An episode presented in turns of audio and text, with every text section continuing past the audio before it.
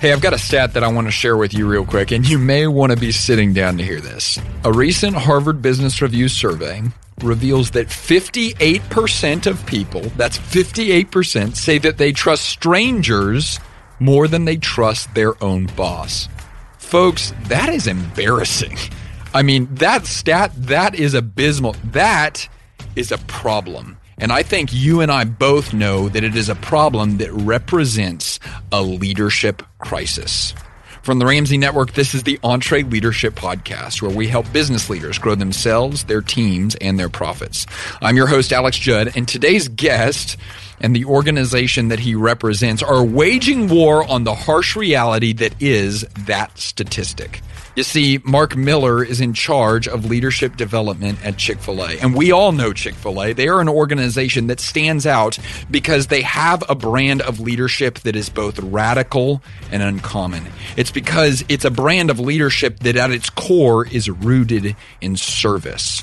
And Mark will tell you in this interview that the difference maker, the answer, the reason why they are able to do that is rooted in a belief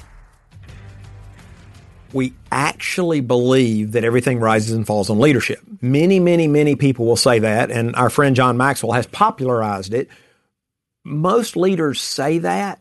We actually believe it. And so we try to live as if it were true. And we try to uh, invest in our leaders. We try to invest in ourselves. We try to continue to grow. We think what's in the field is a reflection of leadership. And so it has been a priority for us uh, forever. In fact, Truett Cathy, our founder, his original model, some would say simple, others would say simply genius, because he said, and this was 50 years ago or so, he said, every organization needs two things to be successful. Truett was the master of, of boiling things down to the essence. And he would say they need capital and management. Mm. And he said, we'll provide the capital and we'll go find the management. He actually believed that, and he was right, obviously, the pool of men and women in the world who have the leadership is enormous. But if you burden them with the responsibility, oh, you also have to have a seven figure net worth and want to be in the restaurant business, that pool gets very small.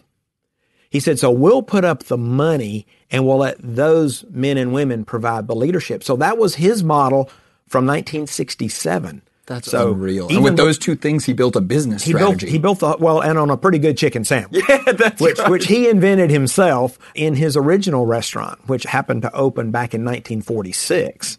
He was an overnight success, opened that restaurant in 46, invented the Chick-fil-A sandwich in the early 60s, opened the first Chick-fil-A restaurant in 67. But even from the very beginning, he understood how important it was to put the right leader in that restaurant. And so we have been a leadership centric organization really from that day. And one of the things I really admire about your story, but I think is so fascinating about your perspective too, is, is you've seen it from early on or you've been there for a very long time. I think I read something that said you were corporate employee number 16. That is, is that right? Correct. And I actually worked in the restaurant for a short season before that but I was awful in the restaurant. I actually quit because my logic, this was the way my mind worked as a teenager.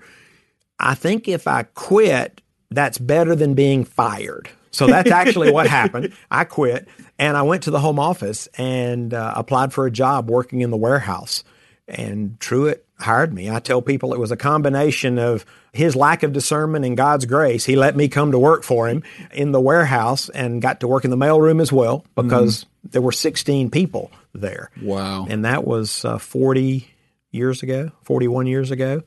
So, so it's been a fantastic journey no for sure. The number of people that can say they've worked at the same place for 40 years today, it just it doesn't exist very often. You're, True. you're in a small class. True, but I do admit that I've had trouble holding down a job over those 40 years. I mean, I have yeah. worked all across the business. Um, started our corporate communications group, started our quality group.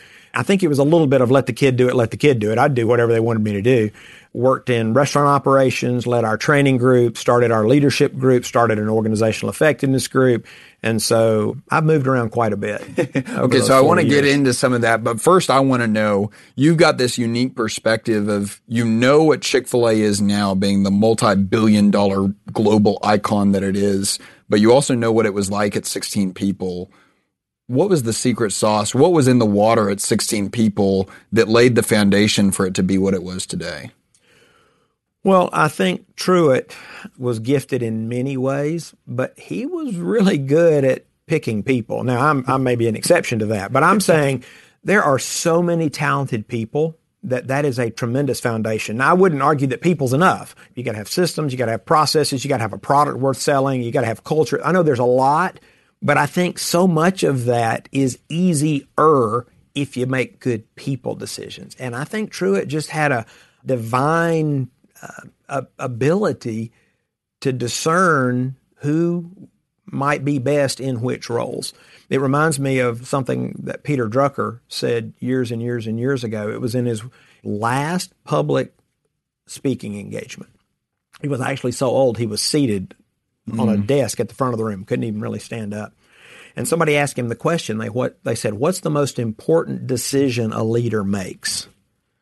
It's a really good question. And Drucker, I guess, is the world's leading authority, wanted to give a thoughtful answer. And it was as if no one had ever asked him. So he kind of sat there like for a long time. Some people thought he died because he actually he bowed his head, closed his eyes. It was kind of an awkward situation. A good friend of mine was in the room when this happened, so said they were really worried about Drucker because it's like, did he die? Pondering this this heavy question.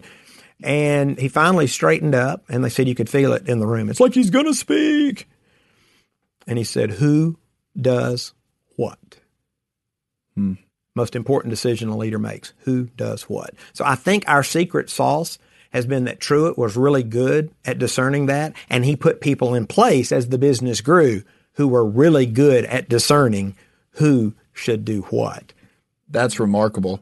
And so for your story, and I know you speak with humility, but he saw something in you as a, I mean, how old were you whenever he hired you at corporate? 18. He hired you 19. as an 18 year old, and now you've been there for 40 something years and you lead leadership at the company. So surely you didn't have the skill set that you have today whenever you were 18. What were the qualities that he saw in Mark at that time? I really, I really don't know. I would say that my first real encounter with the world as I know it today was about six months after I started working at the office. Dan Cathy, Truett's son, who's Dan is now our chairman, he actually, I think, discerned a willingness to do hard work. I think about the athletes that may not have the best skill set, but they try to make up for it and hustle. You know, I mm. was I was kind of that guy. I remember I was working in the warehouse, and this actually happened not many weeks after I started. Dan came to me and asked me if I could help him with a special project, and I knew who he was, and I knew the answer was probably yes, but I had my job. And so I kind of flipped it to him and I said, well, I think the operators, the men and women that run the restaurant, they need these parts that I'm supposed to be shipping out this afternoon. He said, you're right. You're right. That's your priority. He said, what are you doing after you finish that? I said, well, I'm going to school because I was, I was going to school at night. And he said, what are you doing after that? And I said, well, nothing. He said, what time do you get out of class? I said, 10 o'clock. He said, meet me back here at 1030. And I said, sure.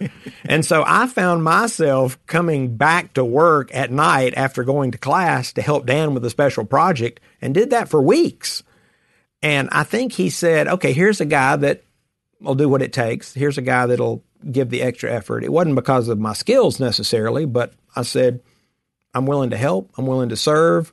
This feels like the right answer and I'll find another time to study. And so it was about six months after I joined and had been doing that while working in the warehouse in the mailroom that he asked me to pull out of that and start what is today corporate communications. And I think I know the answer to this question before I ask it. I assume it wasn't you saying, "Yeah, I'll do the extra work if you'll amp my pay a little bit." Yeah, yeah. No, that never that never that never came up. We've got a lot of 20 somethings, lots of young people on here. I'm one of them that listen to this podcast, and we've been raised in a world that kind of teaches us to think work happens from eight to five. Right. And you're telling us a story that is kind of at the centerpiece of your career that occurred way after 5 p.m. What would you say to us about willingness to work, about hustle? Teach us on that a little bit. Well, I think everybody has to set their own boundaries and their own parameters. And and I would not challenge anyone, but I think opportunity is often found in the second mile. Whew. It's like if we're doing what's expected, that's what's expected. And I don't know that you separate or differentiate yourself by doing what's expected. And so, whether that requires extra time, extra energy, extra creativity, but it probably requires something extra if you want to be viewed as extraordinary. Mm. And so, I encourage people find a way to add value beyond what is expected, whatever that looks like. Mm. Whatever that looks like related to that and talking about kind of these early days, you said Truett had this remarkable ability to see qualities in people that he wanted on board. How would you describe a lot of the people that were early on? What qualities did they possess? I think they were men and women of integrity. Character was and is still the first thing that we look for in staff and operators. How do you discern character in an interview? Well, the human resources people have been coaching me for 40 years that the best predictor of future behavior is past behavior. And so they've trained us the best they can. Don't ask conceptual, hypothetical, or theoretical questions. Ask people questions about tell me a time when. Have you ever experienced this or that? What did you do? And so I think learning about a person's past is the best indicator of what they may have in store for their future. Mm, fascinating. So you said characters obviously a huge piece. Any other qualities? Yeah, I mean, I think he looked for people with extreme competence. And if it weren't a particular skill set, a work ethic, and an ability, desire to learn and grow. You mentioned a turning point in my career. I actually think the turning point probably came – in that first year when Dan challenged me with an idea, and this is my paraphrase of several conversations, but he said, Your capacity to grow determines your capacity to lead. And I went, Oh, okay. And so I was telling this story just recently, and somebody said, Yeah, well, that's probably always been easy for you. And I said, Well, why would you say that? And they said, Well, you're probably a learner, referencing the strength finder. Okay. He's like, You're probably a learner. I said, Learner's not in my top 10. I'm not sure it's in my top 20. and they said, Well, you act like a learner. And I said, Well, thanks. Because that day I made a decision that I was going to learn to learn and that I was going to become a learner. Because if, if I understood Dan correctly, that's the way the world works, right? Mm. If your capacity to grow determines your capacity to lead, then I'm going to grow. And I'm going to make those choices. And I'm still trying to make those choices today so that I can continue to increase my opportunities, my influence. And uh, it's been a pretty good strategy. And I think I've seen others in our organization and even outside our organization that have, have followed a similar path. Mm. Now, a quick disclaimer though, I was sharing this story with some young people just recently, and they said, okay, okay, let me be sure I've got it. So if I grow, I'm going to be given leadership opportunities. I said, That's not what I said. I said, We don't determine our opportunities, we determine our readiness. Ooh, that's good. Because think about it, pull it over into a sporting context. When the coach needs somebody off the bench, the coach is probably going to call someone who is ready. Now, they may not be their starter, they may not be their star, they're pulling them off the bench, but they've got to believe there are there is some level of readiness. You don't pull the people who you know aren't ready. Yeah. So when an organization has an opportunity to seize or a problem to solve, most call on a leader. And so when they look your way, you better be leading. Are you ready? Are you ready? And if you're not ready, then they're going to pick somebody else. And if there's nobody ready, they're just going to give it to an existing leader which is okay short term. But when you think at an organizational level, that's a way to burn out your leaders, right? You got to, sooner or later, you got to build a bench or you're going to die, right? Gosh, that's so good. I love this because I think it speaks to every level of the org chart, whether you're leading the business as a whole, whether you're a mid-level manager in the business or a VP, or you're an entry level position. The idea that you better be ready when opportunity strikes. Here's what I want to know from you is I think everyone at some point in leading a business or in their career has found themselves in a spot where they can't yet see the opportunity. It's not yet visible to them, right? They don't yet know when it's being available because they can't control that. yet they still have to put in the work to be ready whenever it does arise. And, and that's, I mean, that's hard to do whenever you can't see the opportunity in front of you. Maybe. I mean, yes, it's hard if you're working because of the opportunity. Okay. So speak on this. So, but what if you're working because it's an opportunity for personal stewardship? What if you're working because it's the right thing to do to steward what has been entrusted to you? Okay. So we don't always hear the word steward that much anymore. Explain to us what you mean by steward. Yeah, what I mean is that we don't own anything. God owns it all. Mm. And I don't think that's just physical and tangible. I think that includes opportunities, that includes relationships, certainly our time. I think we have an opportunity to steward it all. Mm. Our intellectual capacity, our potential. I want to steward my potential. I want to live as a faithful steward independent of the opportunities that come my way. Did I do the best I could today with what God has entrusted to me today? Regardless of what's next. Regardless of what's next. Because again, we've already, I don't control that, right? I don't control that. But I can work to be ready. I can work to grow. I can work to fulfill a commitment to lifelong learning. Mm. Quick story about that. One of my friends and mentors was Dr. Howard Hendricks from Dallas Theological seminary. He taught 60 years at the seminary. So Unreal. that's kind of a, you get your head around that. and he told me about a turning point in his life when, as a student at Dallas Seminary, he said he had uh, breakfast duty in the cafeteria and he hated that. You know, college student having to get up at five o'clock in the morning. But he said as he was walking to his job, he noticed the light on in the window at the home of one of his professors. And he said he could see him in there and it looked like he was studying. And so the first day or two, he noticed that. He thought, okay, well, I mean, I guess he's an early bird, right? But then he said he noticed a lot of nights he's going back the same route, 1030, 11, 1130, as a college student would, right? And the guy's still sitting there, looks like he's studying. Hmm. So Prof went to him and said, I got a question for you. He said, I noticed it looks like early in the morning you're studying, looks like late at night you're studying. He said, How long you been doing this? he said, Well, I've been doing it for 20 years. And Hendricks said, Don't you have it figured out by now? And he said, The professor said something that changed his life forever. He said this He said, I made a decision years ago that I would rather have my students drink from a running stream than a stagnant pool. Whew.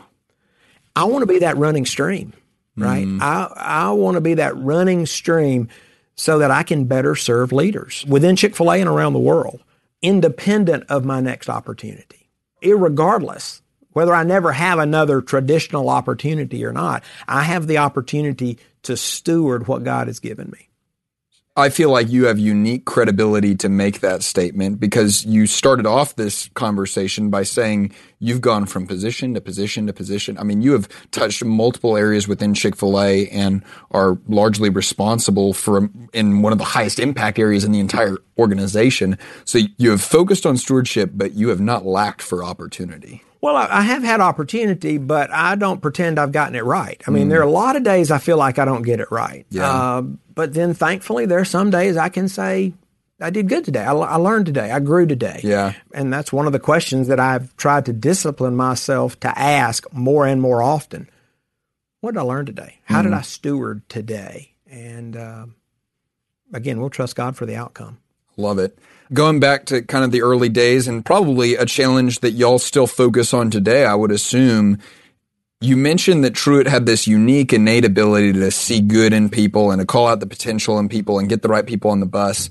Eventually, Truett can't always be in all the interview rooms. Right. And he can't hire every single person. So how did they scale that ability and how have y'all put systems and processes in place to protect the culture that he created? Well, I will tell you that he moved out of that role early. Really? So it was really, he was really good at it, but he delegated that early because he found some people who he felt like he could trust to make those decisions.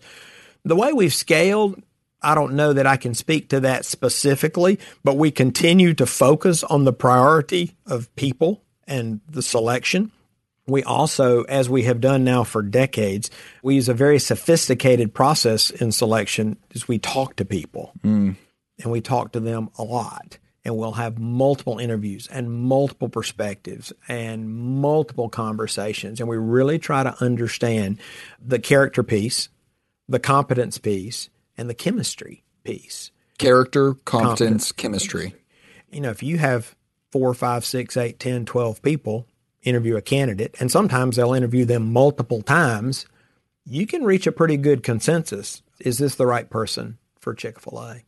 And you're looking for those three things. And I would assume every person that's interviewing them is looking for those three things. Well, yes and no. The human resources professionals actually focus more on the character piece because that's a pretty slippery slope and there are things that you can legally ask and things that you legally shouldn't ask. Mm-hmm. They're professionals. They're trained at that. And so it's not that they disregard the other areas or that me as a hiring manager would not talk about character. But if you were going to say where's the focus and the priority, the hiring manager is going to focus more on competence and chemistry. Yeah.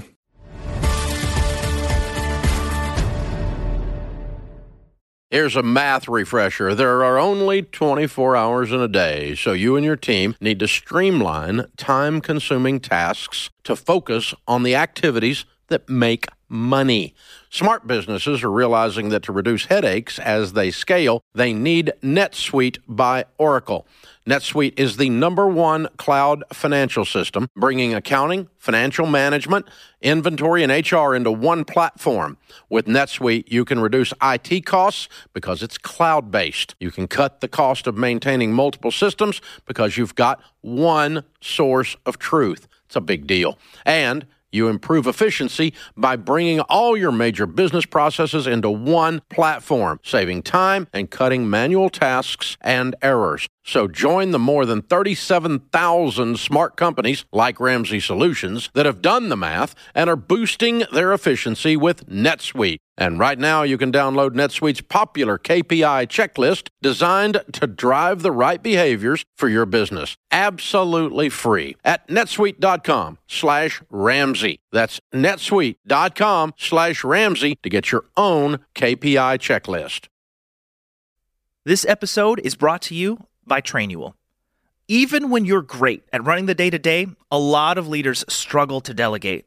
But delegation is a critical leadership skill, and empowering your team by building that skill just takes having the right system in place. Well, Trainual is that system, and it's a game changer. Trainual is an easy to use app that helps document and organize everything about your company in one place. Clear outlines for every role and responsibility step by step training for all your SOPs and employee handbook content, an org chart and directory. You can build accountability tests. Employees can even use Trainual's powerful search to answer their own questions. Companies using Trainual are cutting training time and related costs by up to 75%. Get started with over 300 templates and their world class support. It's time to get your entire team playing from the same playbook. Visit trainual.com slash entre today for a demo and get 15% off your first year with code entre15. That's 15% off at T-R-A-I-N-U-A-L dot com slash entree with code E-N-T-R-E-1-5.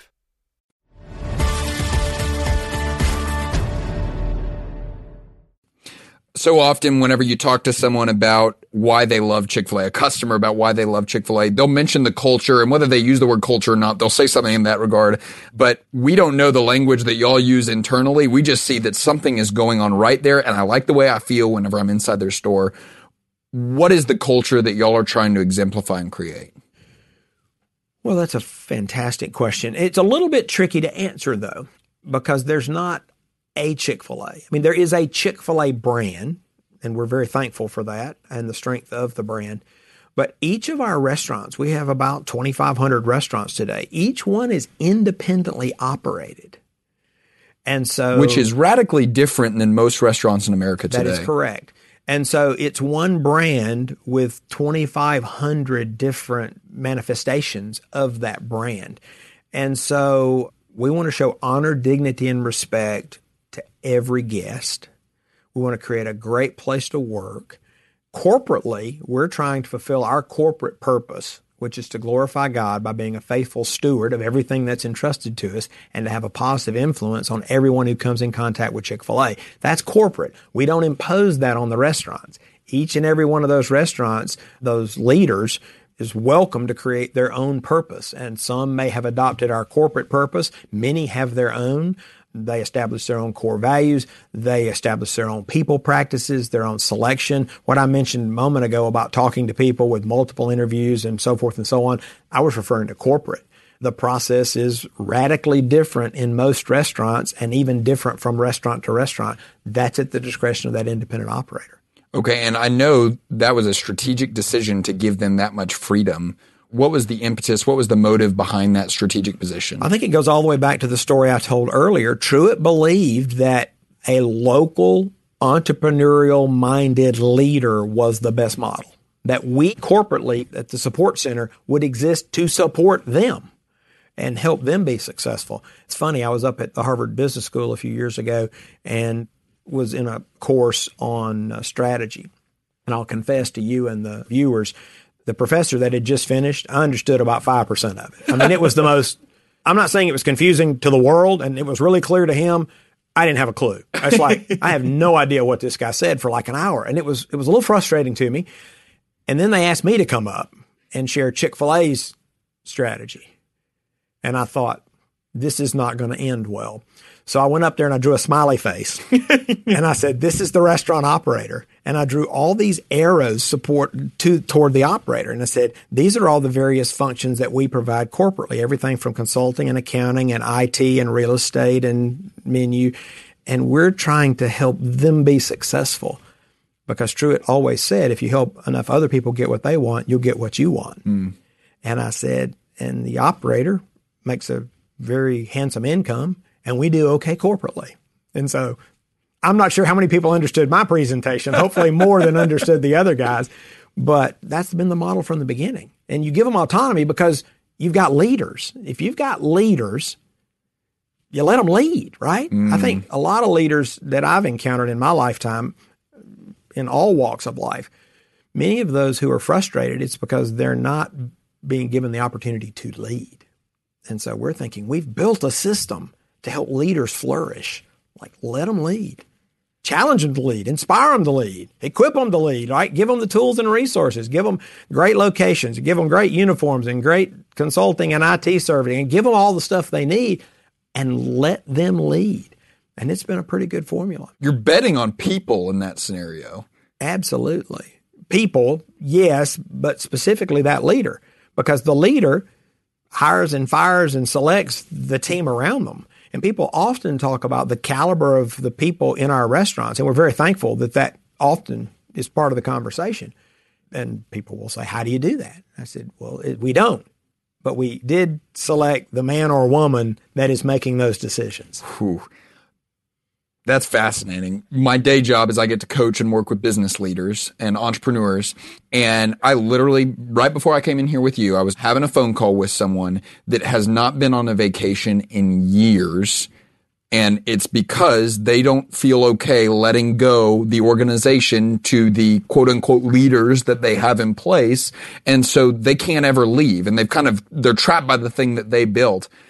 Compare that to what y'all have done, where you are putting your the brand that y'all have invested years and billions of dollars to build, and you're putting it in the hands of an independent operator.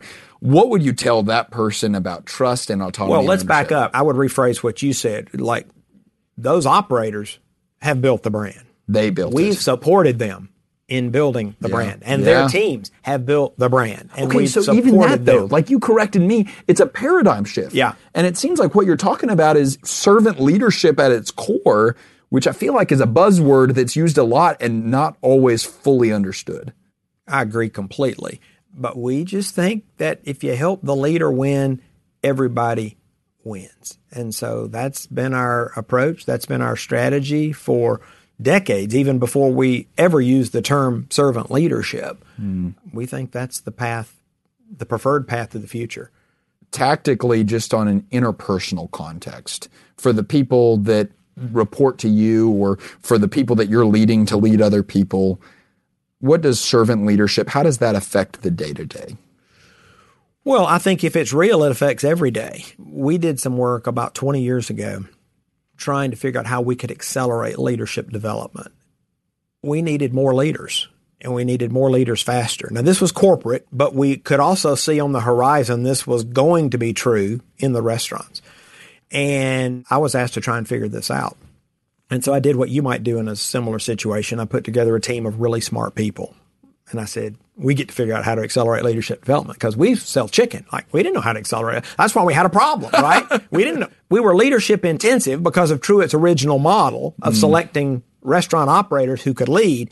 But corporately, we had been very, I don't want to say haphazard. I would say our leadership development strategy corporately had been immersion and osmosis basically you hope emerging leaders are going to pay attention and you would spot them. And, mm. and that's kind of what we did. So this team went to work and we said, okay, we discovered very, very quickly the first problem we had was we didn't even agree on what leadership was. And so you think about how do you accelerate leadership development if you don't know what it is? Because what would happen, and I think this happens in a lot of organizations, when you say the word leadership, everyone nods. And if you handed out three by five cards and said, write down your definition of leadership, two things would happen. Everyone could write down their definition. And unless you've done the work to forge a consensus, all the answers would be different. Well, if all the answers are different, how in the world do you accelerate leadership development? And so we did the work to figure out what was our point of view on leadership. And we actually decided that servant leadership, our own unique perspective on that, servant leadership would be our brand of leadership. We say it's the highest form. Mm. You know, you can fly around in a crop duster if you want to. We want a fighter jet. Mm. And, and we think servant leadership is the fighter jet. It is the way to maximize everything within an organization people, profits, opportunity, the future, leverage the past, honor people. We think servant leadership is the answer. Now, I'm going to come back to your question, though. I never answered it the guy or gal who can't release their people, most leaders, I think, get trapped. There, there's a natural development cycle for leaders. Most leaders, just the way the world works, start out as doers. Mm.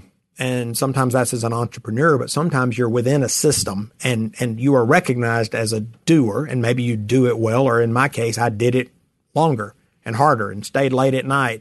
And so doers can be put in leadership positions. But you quickly understand that's a dead end street. And you discover delegation. And it's like, oh my gosh, the heavens have opened up. People will actually do stuff that I asked them to do. And a lot of leaders get stuck there. Fundamental problem with delegation as a way of life is it doesn't work unless you're there to delegate. Mm. You're getting more done, but you're still trapped within the system. So that next step is when you become a developer. Now, you may from time to time need to delegate, and from time to time you may need to do stuff. But as a way of life, as a worldview, we encourage leaders, servant leaders, to be developers of other servant leaders. And then you can actually be freed up to have more influence, mm. to have more scope, more reach, more impact, but not if you're a prisoner of the business it seems like so many people get caught up at delegation and never graduate to developing. Right. I don't think it's a. Na- I think you have to decide. Okay. I don't think. I don't think you'll drift to becoming a developer of people. I think it's a strategic decision. And when you decide, what is step one? Well, I might even go to just before step one. Okay. You're only going to change for one of three reasons. Okay. Pain, vision, or fear of future consequences. So you got to decide, I need to do something differently. And that's where it has to come from. That's that's where you start. Now, the first step in being a developer, I think you've got to identify who are you going to develop. You're probably not going to develop everyone if you have any size organization. Now, you want everybody to be learning and growing, but where are you going to invest your time, your energy? Who specifically are you developing? And then I would ask a leader to consider and what are you developing them for or to be? Or what are you trying to help them develop around? Because some people may be really good in one arena and not in another. So it's not just you don't paint with a paint roller, you paint with a with a detail brush. Yeah. And so, who am I going to develop and on which areas? Towards which vision? Towards what? the reasons to change that you gave. I think about the scenario we were talking about earlier. Pain. I haven't been on a vacation for three years. Vision. I have this vision of being on vacation in the beach where my business is running itself and fear of future consequences. Burnout is real. Right. Mean, you can see all that and you can say all that. They have to internalize at least one of those. I'm not saying you have to have all three. Yeah. Any one of those in sufficient measure can be enough to, to move someone to change. Hmm. And sometimes it is a combination. Yeah. Sometimes it is a combination. So I'd be interested to know for Chick fil A, I would assume at the corporate headquarters, y'all hire in from the outside. It's not just internal leadership development, although I would assume you correct. prefer that, but you hire from the outside. And we've spent a lot of time discussing the idea that Chick fil A is not normal. Like y'all's leadership paradigm is kind of counterintuitive to a lot of the way the world operates. So how do you take someone that is maybe used to a more top-down, authoritative leadership type style and then immerse them in this culture and get them to pick up this new paradigm of servant leadership? Well, I think you've got to be very careful on who you bring in mm-hmm. and their style and their approach.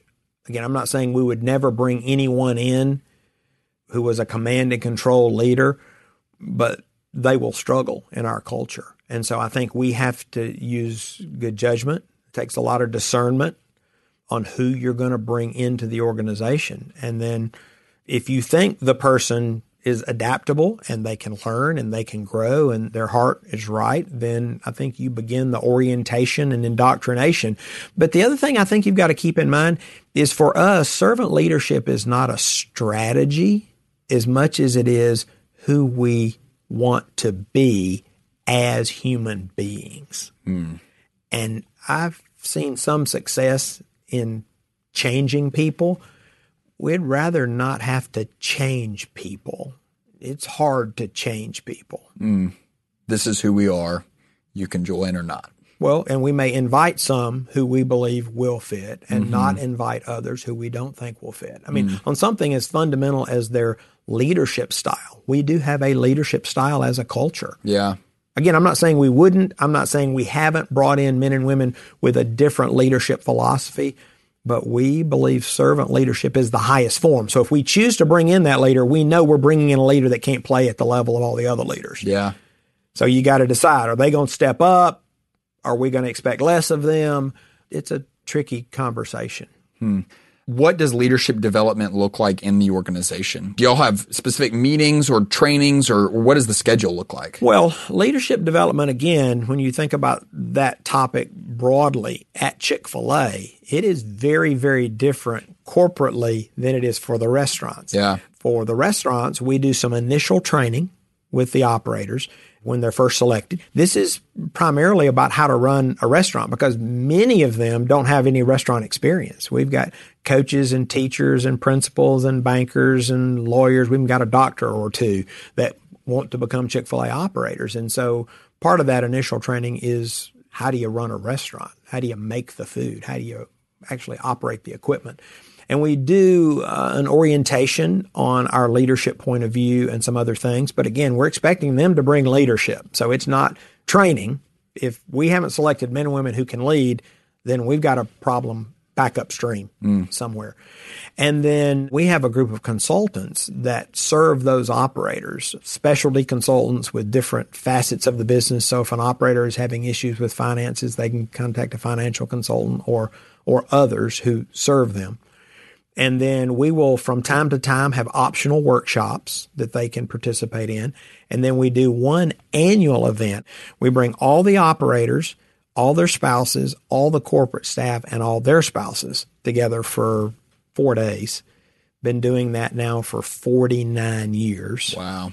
There were 21 folks at the first one. We had uh, over 6,000 in February together. Wow.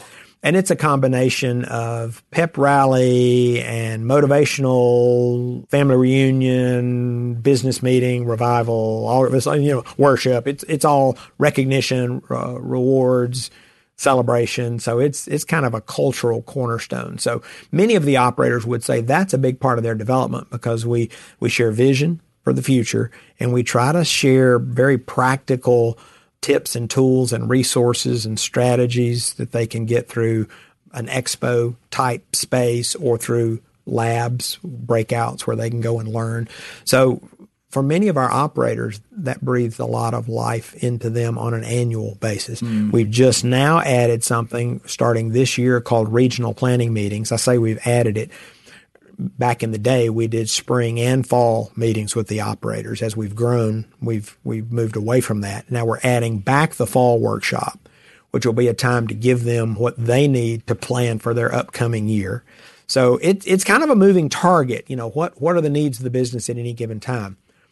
Quickly, I'll say on the staff side, it's all of the things you would expect. Mm. And it's seminars and workshops and required things and optional things and training and orientation and departmental stuff and corporate stuff and an annual staff summit where we bring all the staff together. And we're always changing that, looking for the right formula, the right combination. Yeah. We're just trying to keep learning. We're trying to keep growing. It is remarkable and inspiring to see y'all sell chicken. And everything you just talked about had nothing to do with chicken and everything to do with chicken and have everything to do with about people. For the small business owner or highly driven, growth oriented leader that's listening to this right now, what encouragement should they take from Chick fil A's story and from where Chick fil A is today? I wouldn't worry about being small. I'd worry about trying to do things right. Hmm. And that may be a blinding flash of the obvious, but we were really small when Truett said, let's bring everybody together and see if we can learn from each other and with each other. There were 21 people in the room. That included the staff and the restaurant operators. So that wasn't a big organization. Yeah. 21 people. So I wouldn't get hung up on being small. I'd say, what are the right things to do that'll build a foundation that will enable us to be successful for years, decades, and even generations. Pursue those things independent of your size. Mark, that's so good. Thank you so much for being with us today. I know I'm better for it, and I know our listeners are as well. Glad to be with you. Did you notice how there's kind of a theme that's woven through that entire conversation and in every single one of Mark's answers? The takeaway that I had was the idea of the power of presence so often we start looking to the next opportunity, the next rung on the ladder, but Mark's leadership and life are a testament to the fact that there is power in maximizing the moment that you are in. And I'll tell you, anytime I have a conversation with someone from Chick-fil-A, I swear it just makes the chicken taste just a little bit better. If you do want to get Mark's newest book, Win the Heart, the link to that book is in the show notes. Hey, I want you to know about a resource that our team created for you. One of the things that we believe around here is that a company needs to define what it stands for. And that starts with a leader making the decision that they are going to define their core values. These values will identify and communicate what you stand for as an organization. So our team is providing you with a free resource. It's how to create core values. And it's a process that will walk you through figuring out your values. So if you want to get this resource, you can text EL values, no spaces, to 33444. Again, that's EL values, all one word, no spaces, to 33444, or you can just click the link that's in the show notes. I hope you enjoyed this episode of the EntreLeadership Podcast. If you did, please give us a five star review and tell your friends to subscribe. For a chance to win a $25 Amazon gift card, you can review this episode by clicking the link that's in the show notes. And be sure to follow us on social media at EntreLeadership.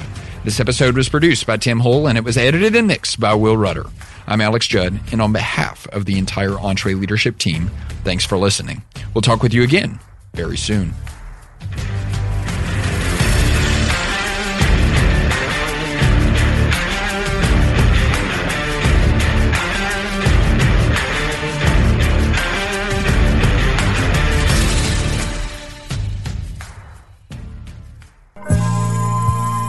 Hey, if you enjoyed this podcast, you should check out other great podcasts from the Ramsey Network, like The Dave Ramsey Show. If you're looking for boring financial talk, you're in the wrong place. This is not your mother's 401k meeting. This is life on the radio, and it's just downright entertaining. Thanks for hanging out with us, America. We're glad you're there. To hear full episodes, just search Dave Ramsey wherever you listen to podcasts or go to daveramsey.com.